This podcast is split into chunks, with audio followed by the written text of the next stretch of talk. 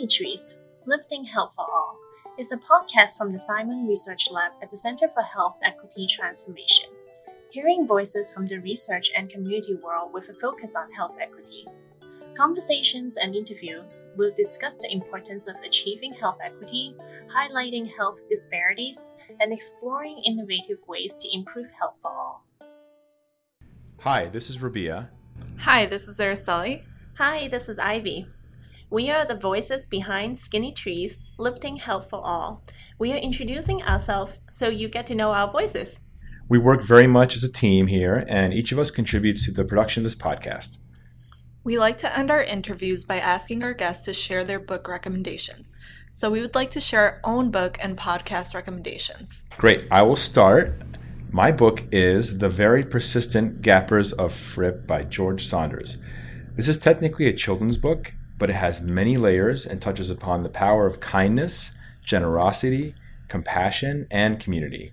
It's a modern fable about a problem that plagues a seaside village. It's also hilarious fun to read out loud. My favorite book is Animal Vegetable Miracle A Year of Food Life by Barbara Kingsolver. She moved her family of four to Appalachia and planned to only eat foods grown locally for an entire year to decrease environmental impacts. Each family recount their experiences on producing their own food in their perspective. I love this book because many people don't know and don't care about where their food come from, especially the negative consequences that we are leaving to our planet. For my book, titled Sharp Objects, this is a psychological thriller about a journalist returning to her hometown to cover the recent murders of two local girls. And I really enjoyed the plot twists in the story and the struggle that the narrator faces with mental health.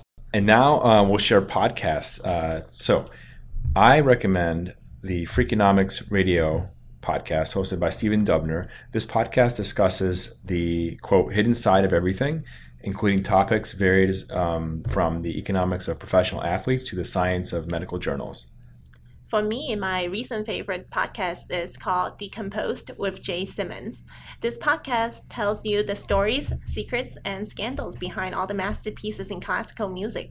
I really like this because there is so much emotion in classical music, but I never knew where they come from until I listened to the history behind them. And for my recommended podcast, I recommend Latino USA from NPR, they offer insight into into the lived experiences of Latinx communities and current events impacting our nation. I enjoy hearing the many diverse stories um, that they share in this podcast and understanding not only current events but his- historical events as well. For this episode, Rabia and our team sat down with Dr. Julie Morita, former commissioner of the Chicago Department of Public Health in May 2019, before she left her post to join the Robert Wood Johnson Foundation as the executive vice president, overseeing all programming, policy, research, and communication activities in support of its vision of building a culture of health in America, in which everyone has a fair and just opportunity for health and well being. And now, without further ado, let's listen to our interview with Dr. Julie Morita.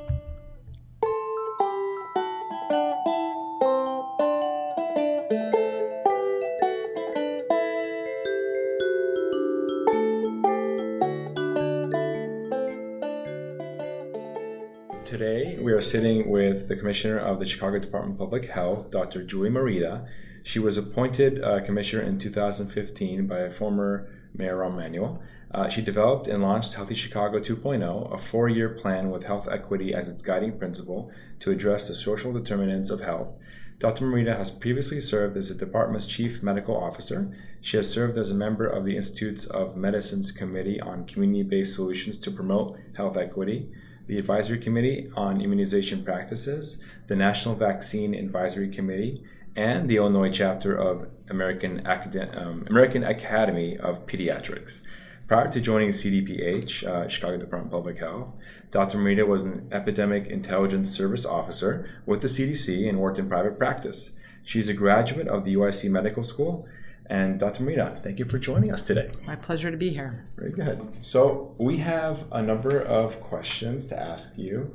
First of which is um, you became interested in helping others um, as a Chicago uh, public school student. What stands out to you as a pivotal moment where that little girl evolved into the commissioner of one of the largest public health systems in the country? That's a great question. I actually don't think there was one moment or one pivotal moment where I turned from a little girl into the commissioner of the Department of Public Health. It's been a lifelong journey um, to get here. I was. Um, when I was little, actually before being a Chicago public school student, my dad used to read to me often, and he read to me a, a story about a nurse, Nancy Nurse, who was helping, pretending to this little girl who was pretending to be a nurse and helping people in her neighborhood, all her friends, and that was I was inspired by that. I thought I said to him, I really want to do that. I want to help people. And so as I progressed through my education, I kind of landed in a, the field of medicine and wanted to be a pediatrician, and so became a pediatrician and loved the work. But pediatrics is so prevention oriented. There was a real natural fit for me to go from general pediatric practice into public health. And in public health here at the health department, I've been here for 20 years. I've had unbelievable opportunities to be a part of emergency responses related to pandemic influenza, meningitis, Ebola, but also some important immunization initiatives that are ongoing and, and required systems to be in place. And all those things gave me opportunities to lead. And so when the opportunity arose for me to be the commissioner of the health department, I took advantage of it. Um, and so, again, I don't think there was a pivotal moment, but I think I've had great opportunities and didn't shy away from an opportunity to, to lead. And when I given the opportunity, I took advantage of it. Great. Thank you. Thank you for sharing that. That the uh, pandemic. Um, could you could you describe that a little bit, like the, the timing and how you experienced that? Sure. So in 2009, 2010, there was a novel strain of influenza that was introduced um, to humans, and uh, jurisdictions throughout the nation, throughout the world, were actually dealing with how to prevent the spread of this new infection.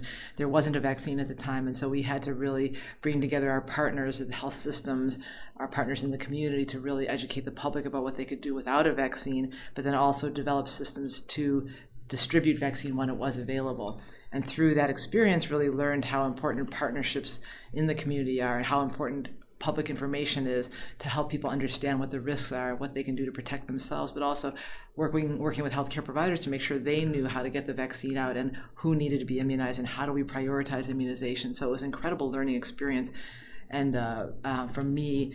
For me, and and was real formative uh, in terms of my desire. And the key thing there was we knew there was a serious threat to public health. We had to respond we knew what we had to get done, and just focusing and bringing in the right team members to really help us to get the work done was critical, and, and we were successful. Great. Thank you so much for sharing that. We are part of the um, Northwestern University's Center for Health Equity Transformation, newly minted um, about a few months uh, now. Uh, so we're wondering, what does health equity mean to you? Yeah, so health, in, in 2016, the Department of Public Health launched our uh, Healthy Chicago 2.0. And a critical element of that plan was really focusing on health equity. And what health equity means is really assuring that all individuals have the opportunity to live healthy lives, that they're really able to have the resources and the opportunities they need to be healthy. Um, and so a lot of it really focuses on addressing health disparities. And that's work that I've done throughout the course of my career here on the Department of Public Health, starting with immunizations, but then expanding more broadly, really looking at who has the greatest risk for diseases, who has the greatest risk for not accessing healthcare services or being able to live the healthiest lives possible, and, and really focusing on how do we help individuals um, get the resources, have the opportunities that they need to, to live healthy lives. Thank you. And is there is there a definition of healthy that um, you subscribe to for that, or is it just, um, or is or is it just the sort of the idea of healthiness for each individual that's it's it's health uh, health and well being. I think there's a you know you can be it's physical health as well as right, right. Uh, mental health and being um, able to take advantage of your life and enjoy your life fully. So it's, be, it's beyond just the absence of disease. Right, right. Thank you. Um, so, how is Chicago unique uh, then in addressing these health disparities and inequities? So I think we've, uh, because public health has had limited resources as far back as I can remember, we've always had to really direct the resources that we have to those that have the greatest need. And so that is what our, our focus has been with addressing health equities, really identifying who the populations are that are at greatest risk, making sure that our resources, whether it's a program or it's dollars or it's um, the policy, making sure that they're really geared toward addressing the populations that have the greatest needs. So, in some communities, we know um, that they don't access healthcare services as well. So, making sure that they have information that they need to get the services. Or we know there are some communities that are less likely to get immunized. So, making sure that we have clinics that are available to individuals to get immunized. So it's really about identifying who's at greatest risk and getting the resources to them uh, um, in, a variety of different ways. Yeah, great. Thank you. Uh, so another question we have for you is um, how do you define social and structural determinants of health? And can you give an example of each that resonate with you and the work you've done here in Chicago? Yes, I think um, that, so. In order, what we realized that a lot of our work in the past had really been specific to diseases, specific um, interventions for a particular disease or for a particular issue, but the disparities really aren't weren't going away. And in order for us to really address these disparities, whether it's life expectancy or teen births or numbers of HIV infections, we really have to look at the root causes of poor health. And those root causes are things like social factors, like um, lack of access to healthcare services, lack of educational opportunities, poor transportation, um, lack of housing, those kinds of factors really make a difference in terms of people's health overall. So, if we improve the conditions that people are living in, we can actually address their physical health as well as their mental health and not look at things from a disease specific approach and not look at diseases in terms of a treatment approach. It's really all about prevention of disease. So, there's some great work that we've been doing. A lot of fun that we've had in the, past few years uh, since we launched Healthy Chicago 2.0 was really looking at cross sector partnerships. Yeah. So, who are non traditional partners um, to public health who really have an impact on education or housing or transportation? Public health doesn't own those issues, nor do we have resources to address those issues. But our job is really to engage with our partners to say, as you're contemplating policies or programs or initiatives, make sure you're contemplating what how that work impacts health. So a great example is um, the uh, Elevated is a project that we've been working on with a number of different community organizations, um, transportation planning organizations in the city of Chicago to look at transit equitable transit oriented development. So there was some funding that became available our Metropolitan Planning Council, IFF, non-traditional partners of ours reached, ours reached out to us and said, join us in this initiative. Let's apply for the funding and see if we can get it. And we were fortunate enough to get the funding, and that's allowed us to really focus in on four different communities in the city of Chicago, looking at seven different train stations, mm-hmm. and looking at the half-mile radius around those train stations, and develop and focusing on development of those half-mile radii to make sure that there's um, health is contemplated as businesses come in looking at um, the environment. What is the impact on the environment when new businesses come in? Looking at arts and culture in those areas as well. But really looking at these areas or these communities holistically and saying what are the needs and how do we make sure that they're developed in ways that really have a positive impact on health. So that was that's been a lot of fun. Another initiative that we've worked on is the flexible housing pool. We um, Department of Public Health recognized that in order for people to live healthy lives and to be able to access health services, they really have to have a roof over their heads. And there's um, so we engage with the Department of Family and Support Services, Department of Planning, uh, Chicago Housing Authority, housing agencies in the city of Chicago, healthcare systems, philanthropy, and so looked at different models throughout the nation and found a model in Los Angeles where they actually pulled resources from the county, from healthcare systems, and then created a pool of housing that was flexible. So individuals who had serious mental illness, substance use disorder, or who were justice involved could actually be eligible for housing, where they wouldn't be if by HUD standards. And so mm-hmm. we've created a pool, and so far the city has contributed over a million dollars. The county health system has also contributed a million dollars we have other healthcare systems that are interested in doing the same. And the goal is really to increase the numbers of permanent supportive housing units that are available with the services of people that have serious mental illness, substance use disorder, or who have are justice involved, who need housing, can get the housing they need, and then improve their lives overall. So these both examples are examples of how we've really engaged with non-traditional partners right. to really work with them to acknowledge how important their work is and how it can impact health overall. That's excellent. So I was just going to ask that question. It's wonderful. Um, those are two great examples. Uh, in Healthy Chicago 2.0, you mentioned there are a number of um, these outcomes that are overarching. How is it measured? And you could use how whichever example you want um, for that one about housing, for example, is it the metric that um, people get more housing whereas before they didn't have housing, or is there a is there a goal in mind or objective that you lay out? So I think one of the things to keep in mind is as we've embarked on this approach to look at determinants of health and to look at health equity, none of these things will, if we address the root causes, we won't expect to see a difference on health outcomes or even health behaviors immediately. It's going to take a long time. But we also recognize that we need to measure progress. And so in Healthy Chicago 2.0, we have nearly 70 indicators that we identified, um, different kinds of measures health behavior, health outcomes, social factors that we'll be tracking over time to see if we are making a difference and if we are making progress over time. And so, you know, something like life expectancy, we're not going to see that change overnight. But there are other measures in terms of like number of people who are in need of housing or um, vaccine coverage levels or um, uh, people people's report, self reports of um, their mental status, how, how, they, how they feel, mental health wellness, those kinds of factors. There's all these different things that we can measure and see if things are improving. We really did focus in on identifying metrics that we could follow that would be specific to higher risk populations as well, so we mm-hmm. can focus in on if we know that LGBTQ youth are more likely to attempt suicide, then really looking at the rates of attempted suicide among that population over time. So not just general variables, but looking at the specific populations that we're most concerned about. Uh, but I think the other thing is we also know that it's really important to have data that we can measure over time. And so we we've invested in the Healthy Chicago Survey, mm-hmm. which is a telephone survey that we do on an annual basis, so that we get real time information, almost real time information, to help us to know what are health behaviors, what are health outcomes, what are people thinking about in the city of Chicago, and we know that we'll always have this information because we own this this source. But we also tap into vital records, hospitalization data, other partners' data as well. So it's it's really and then it's really important for us to have those measures, monitor them over time, but be thoughtful and strategic about which kinds of measures to follow.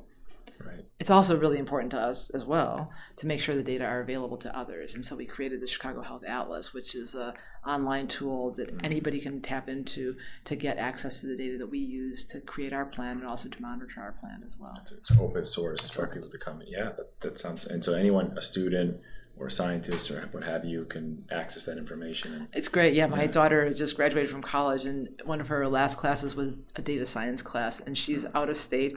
But I said if you, she had, had to get a data set that was publicly available, so I referred her to the Health Atlas, and so she had a lot of fun playing around with the data, looking at teen birth rates and comparing that to gonorrhea rates and uh-huh. then looking at homicide rates in different communities and just making correlations or looking for correlations possible correlations. But the data are there for students to play around with like that but then also for community organizations to use to inform grant applications that they're submitting for academic institutions to use as well. So it's really meant to be publicly available and to use to bring more resources into the city of chicago Wonderful. I actually personally got a call from the Chicago Survey, and I answered, and I, I, I was very happy to give my uh, all my answers to That's those, great. those questions. I do really appreciate that. Um, one, so one thing we're interested in is uh, our, and you did mention already a few examples, but if you could uh, maybe provide some examples of what you consider uh, some new or innovative work that um, has yet to be done to help ensure that everyone has equi- equitable opportunities to be healthy. Yeah, so that's a great question. Um, I mean, I think there's as much progress. We celebrate a lot of things again, like the drop in teen birth rates, drop in teen smoking rates. Um, number few. We have so few. No, I shouldn't say so few. The numbers of new HIV diagnoses are going down every year, and we're actually aiming to get to zero, but we're not there yet. So in every one of those categories, even though there's been great progress that's been made, there still are some subpopulations who are more heavily affected or more severely impacted. And so, really focusing in and, and, making sure the resources are going to those communities is really, really important. And so, I, I am really, I feel like we're just scratching the surface in our work as it relates to lifting up communities, community place based type of work where we look at communities. We, we know which communities are most severely impacted by poverty, by violence, by obesity, by diabetes, heart disease, they're all the same communities. Those communities really need to have the resources and the attention they need so that people have the opportunities to live healthy lives. And we're, what we're doing now with the transit oriented development or the flexible housing pool is scratching the surface. I really want to really think about how it is that we in the city in the government, but also in the private sector, work together to lift up communities. I think there's a West Side United, which is a collaborative of hospitals and community organizations on the west side who are really looking at how they can invest in the communities on the west side, hire from the communities, um, contract with businesses in those communities, um, provide educational opportunities for people living in those communities so they can actually rise up and improve the standards and the quality of life that they have within their communities. And that's work that's just beginning, it's nascent. And I think those are the kinds of initiatives I'd like to see spreading within all the communities that have great need in the city of Chicago. And I think we'll get there. It's just not going to happen Yeah. overnight. Yeah, it takes champions like people from who, who started that organization to get the, to get the ball rolling in there. Um, So I want to shift gears a little bit to um, ask you this question. Uh, so how do the health, the health equity issues you addressed working as commissioner um, transfer to the work you'll be taking on nationally at in your new role at the Robert Wood Johnson Foundation? So I think that the work of Healthy Chicago 2.0 really put Chicago on the radar in terms of this kind of unique and innovative type of work. And so because of that, I think that's why I was asked to interview for the position. So these experiences that we've had here in Chicago and the innovation that we've done here has really lifted us up, Chicago as a whole, and then gave me this opportunity. And I'm hoping to take what lessons that I've learned, and I think consider this the front lines, really to the foundation so that um, that can inform the work that uh, the foundation does moving forward. So the Robert Johnson Foundation, uh, we did a little, little research and digging, um, describes a culture of health as placing well-being at the center of every aspect of our lives. Um, how would you describe the culture of health in Chicago? I, I think we're making huge progress. Um, I do feel that. I feel an energy and I feel a momentum. And I think Healthy Chicago 2.0 is great because what it is, we put our stake in the ground and said that Department of Public Health is committed to this type of work and we want to partner with others. And as a result, many other partners have reached out to us and wanted to work with us and engage with us, which has been incredibly valuable. And so the successful stories or the innovation that we've done in Chicago have been because we said we are committed to this type of work. And what's been so exciting is that there have been partners coming just from all over the place that really want to engage and want to do this kind of work. I think part of the challenge is just the challenge I see going forward is that it's not always clear how to make it happen. And so West Side United was a great example. They started and they weren't exactly sure where they were going to end up, but they're now moving in a great direction and they have great momentum. And I'm hoping on the South Side there'll be a similar type of initiative that will actually, you know, lift up some of the South Side communities as well. Um, but I think from my perspective, there is this the first step is really acknowledging the need, recognizing that we have to work together, and these cross sector partnerships are really, really essential. Uh, and I think, and we're, we're well beyond the acknowledgement and the recognition now, and we're starting to take baby steps forward. And I'm hoping that we'll be running soon in the city of Chicago. How so? How do you how do you think the this culture of health compare in Chicago compares to other major U.S. cities like New York or L.A.? I think it's interesting. Different cities have different strengths, and so I don't know that I could say that we're better or that we're worse than any either of those two that you gave as an example. There's also some mid-sized and smaller communities that have done great work in terms of community development, anchor institutions in the in, in jurisdictions stepping up and playing a role in developing the communities, committing to the communities. Um, and I, I, think so. There's there's great models throughout the U.S. And so while Chicago has made some major strides, I feel like there are other good examples that are out there as well. Great, thank you. And this next question is more reflective question for you. Uh, so you had numerous successes in your role as commissioner um, in policy and advocacy, and as you leave your 20-year tenure in, in the Chicago Department of Public Health, what stands out as the biggest win you've had? I mean, I think there's a few. oh boy, there's there's a, there's things things that I really take a lot of pride in. I think uh, maybe I'll, if you don't mind, I'll talk about a few, and you can edit out what Please, you, please, no, no, what no, you don't you want. can, you can uh, enumerate the whole thing. Yeah, love to yeah, one of the great, the best learning experiences I ever had was with working on uh, during the Ebola crisis, um, because we didn't, though we didn't ever have an individual who was infected with Ebola come into Chicago. It required an intensive effort and coordination of healthcare systems throughout the city of Chicago, and so we got four academic institutions in the city of Chicago to work together to became, become a network of healthcare systems that would provide care to individuals who had we suspected of having Ebola, and that's not an easy thing to do, and yet everybody stepped up, everybody played their part, and everybody worked together, and it was really there were times that we were on the phone middle of the night talking about getting patients transported from O'Hare Airport to one of the hospitals. One of the hospitals couldn't accommodate, so the other hospital stepped in, and it was just an incredible experience of intense experience of coordinating and bringing partners together because we had a common purpose and common vision, common goal in mind. So that was great. That was a really ex- incredible experience. In contrast to that is some of the work that we've done in immunizations, which was um, has been a near, very near and dear to my heart. Um, we have, you know, in 2006, the HPV vaccine, uh, which is a human papillomavirus vaccine, was licensed and recommended to prevent cervical cancer, primarily in women, young girls and yet the vaccine wasn't taken up that well. It lagged behind all other adolescent vaccines. And to me, that was just this terrible tragedy that we have this life saving vaccine that's available and people weren't getting it because of fear because of the way it was being presented to them or misconceptions about the vaccine. It just wasn't being accepted. And so we in the city of Chicago decided we needed to focus in on making sure that healthcare providers knew how to educate their patients about the vaccine. And then also that um, and, and to talk about it in the same way we talk about other vaccines not to focus on the fact that it's sexually transmitted disease and just to talk about it as a life-saving cancer preventing vaccine but then also getting public information out into the community so people understood that it was a really important vaccine. It's not really shouldn't be considered an optional vaccine. And through our efforts with public information healthcare provider education um, working with doctors and the systems that they have in their offices, we actually raised our immunization coverage levels to you know among the highest in the nation, and so that was incredibly satisfying because when I know, I think about. Uh, people dying of head and neck cancer or people dying of cervical cancer or other anogenital cancers there's this vaccine that's there and people are getting it now and we still have work to do.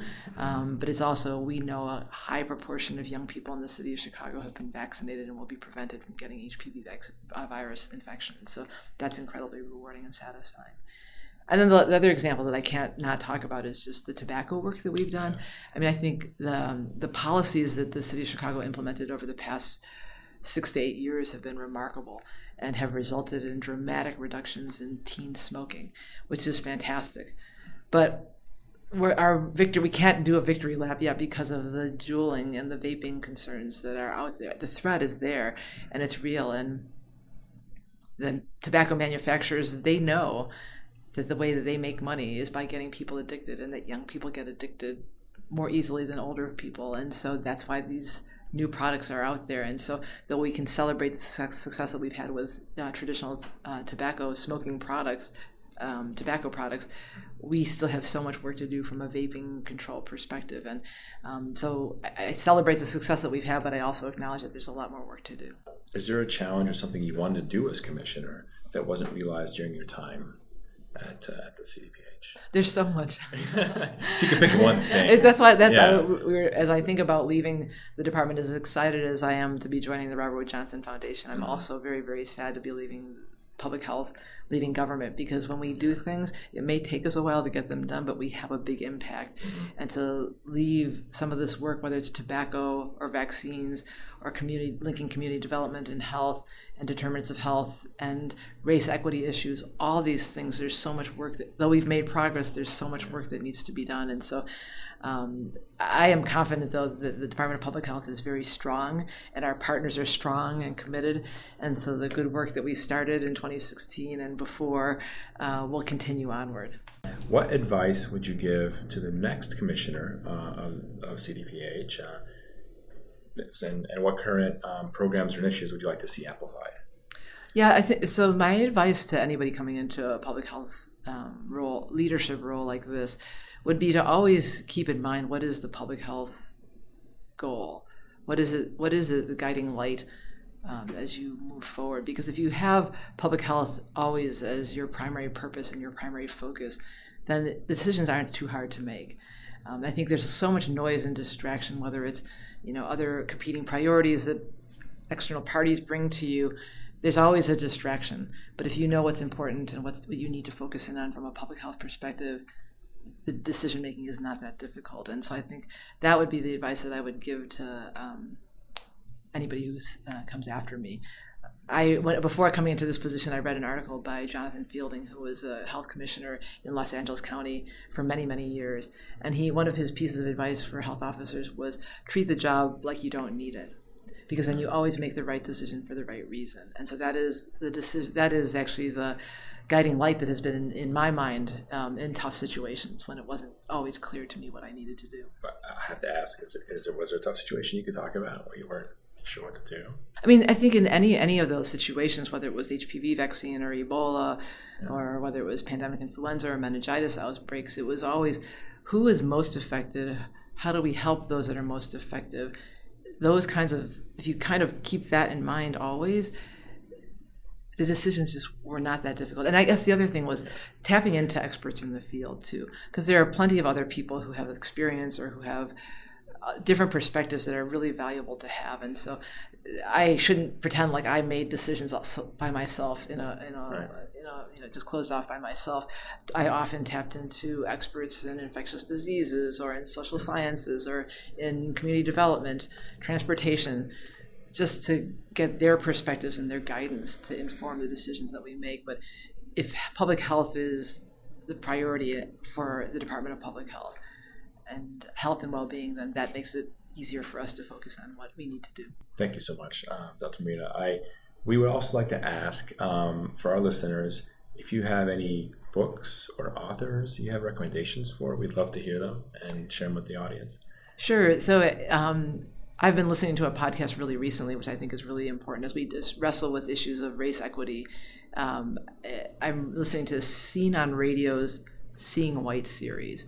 It's a 14 part series that explores um, racial inequity in schools, housing, criminal justice, and hiring. It's very, very interesting, and I encourage folks to check that out.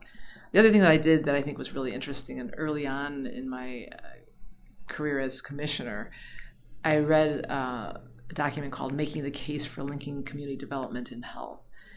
And it was uh, just a report that was issued by Building Healthy Places Network. And it's been, it was really, really helpful for me as we decided to embark in this path of looking and engaging with community development organizations. So I would encourage folks to look it up and check it out as well. Okay, great. And we'll, we'll definitely link that in uh, when we post the episode for, for our listeners to look at. Thank you very much for this opportunity. It's a pleasure. Thank you. It was very nice talking with Dr. Morita. We appreciate your time.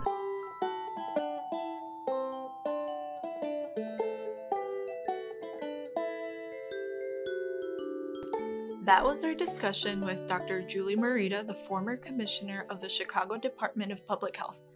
We got to learn about her story and her work into keeping Chicago healthy.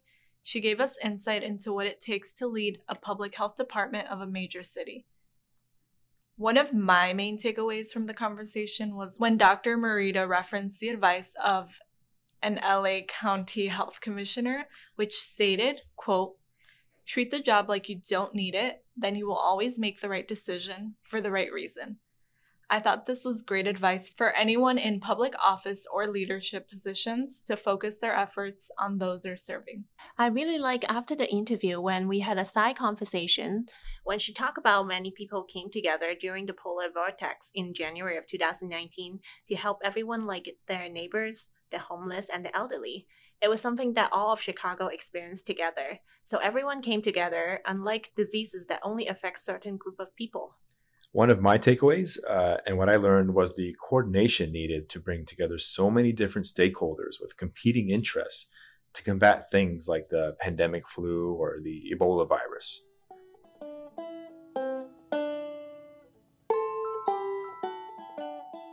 Those were our takeaways from the interview with Dr. Julie Morita. Now we'd like to shift to discussion of certain topics to dig a little deeper. Uh, we want to talk about the smoking, tobacco, and e cigarettes. So, in Illinois, effective July 1st, um, Governor Pritzker signed into law banning the sales to those under the age of 21, including cigarettes, cigars, chewing tobacco, and nicotine based products such as e cigarettes and vaping materials. And just a note about the vaping terminology so, these companies like to use the word vaping or vape products to disassociate themselves with the cigarette industry, but they are in fact nicotine based products, which um, lumps them under the tobacco nicotine industry. Although there's no statewide ban for e cigarettes in Illinois, most local law is more strict anyway. Many cities in Illinois banned e cigarettes in all pu- public institutions, workplaces, bars, and restaurants, with a few exceptions, such as the e cigarettes retail shops. In a different city, San Francisco, they took a different approach, um, banning the sale of electronic cigarettes. And this is the first major US city to pass such a restriction um, some of the points in support are saying that it's going to help curb underage smoking or vaping.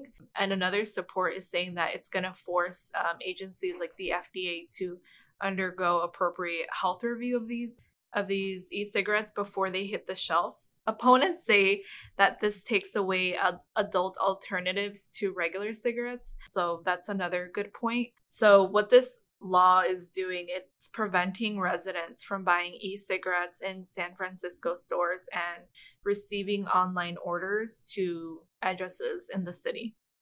That's very interesting. I wonder what your listeners think uh, about similar law for Illinois. Yeah, that'd be interesting to see if that um, that's applicable here in our city or in the state of Illinois. Well, if you have any opinions, uh, you can let us know what you think about what we discussed today, uh, or if you have any comment on our interviews. Remember, you can email us at skinnytreespodcast at gmail.com or tweet us as at skinnytree312.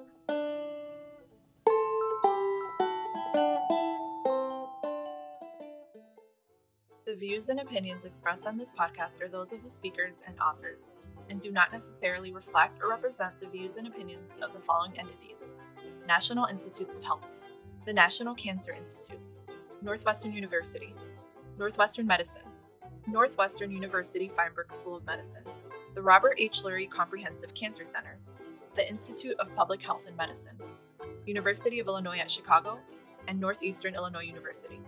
Skinny Trees is proudly produced and edited in the lab of Dr. Melissa Simon at Northwestern University. Dr. Simon is a member of the United States Preventative Services Task Force, USPSTF. This podcast does not necessarily represent the views or policies of the USPSTF. Due to the social nature of this podcast, the content used might be copyrighted by another entity or person. This podcast claims no copyright to said content.